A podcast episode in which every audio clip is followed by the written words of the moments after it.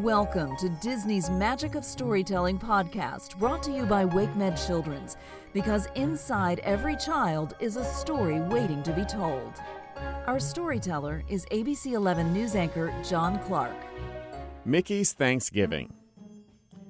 Mickey Mouse loved Thanksgiving. He loved sharing it with his friends even more. Mickey couldn't wait for dinner. All day long he worked on the turkey.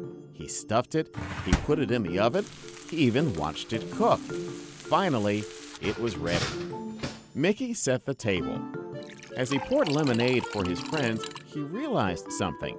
He had spent so much time making the turkey that he had forgotten the other food. There was nothing else to eat. Mickey didn't know what to do. Dinner was ruined. Then there was a knock on the door. It was Goofy. He was holding a bowl of stuffing.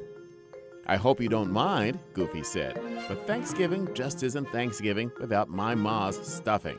Mickey was about to shut the door when Daisy showed up. She was holding a salad. Fresh from the garden, she said. Happy Thanksgiving, Mickey. Just then, Donald and Minnie arrived. Donald gave Mickey a large bowl of corn. Grandma Duck always said never to show up empty handed, he said. Minnie had a pumpkin pie. I love to bake, and what better reason than dinner with friends, she said. Mickey smiled as he looked around at his friends and their delicious Thanksgiving meal. We have so much to be thankful for, he said, but today I am most thankful for all of you.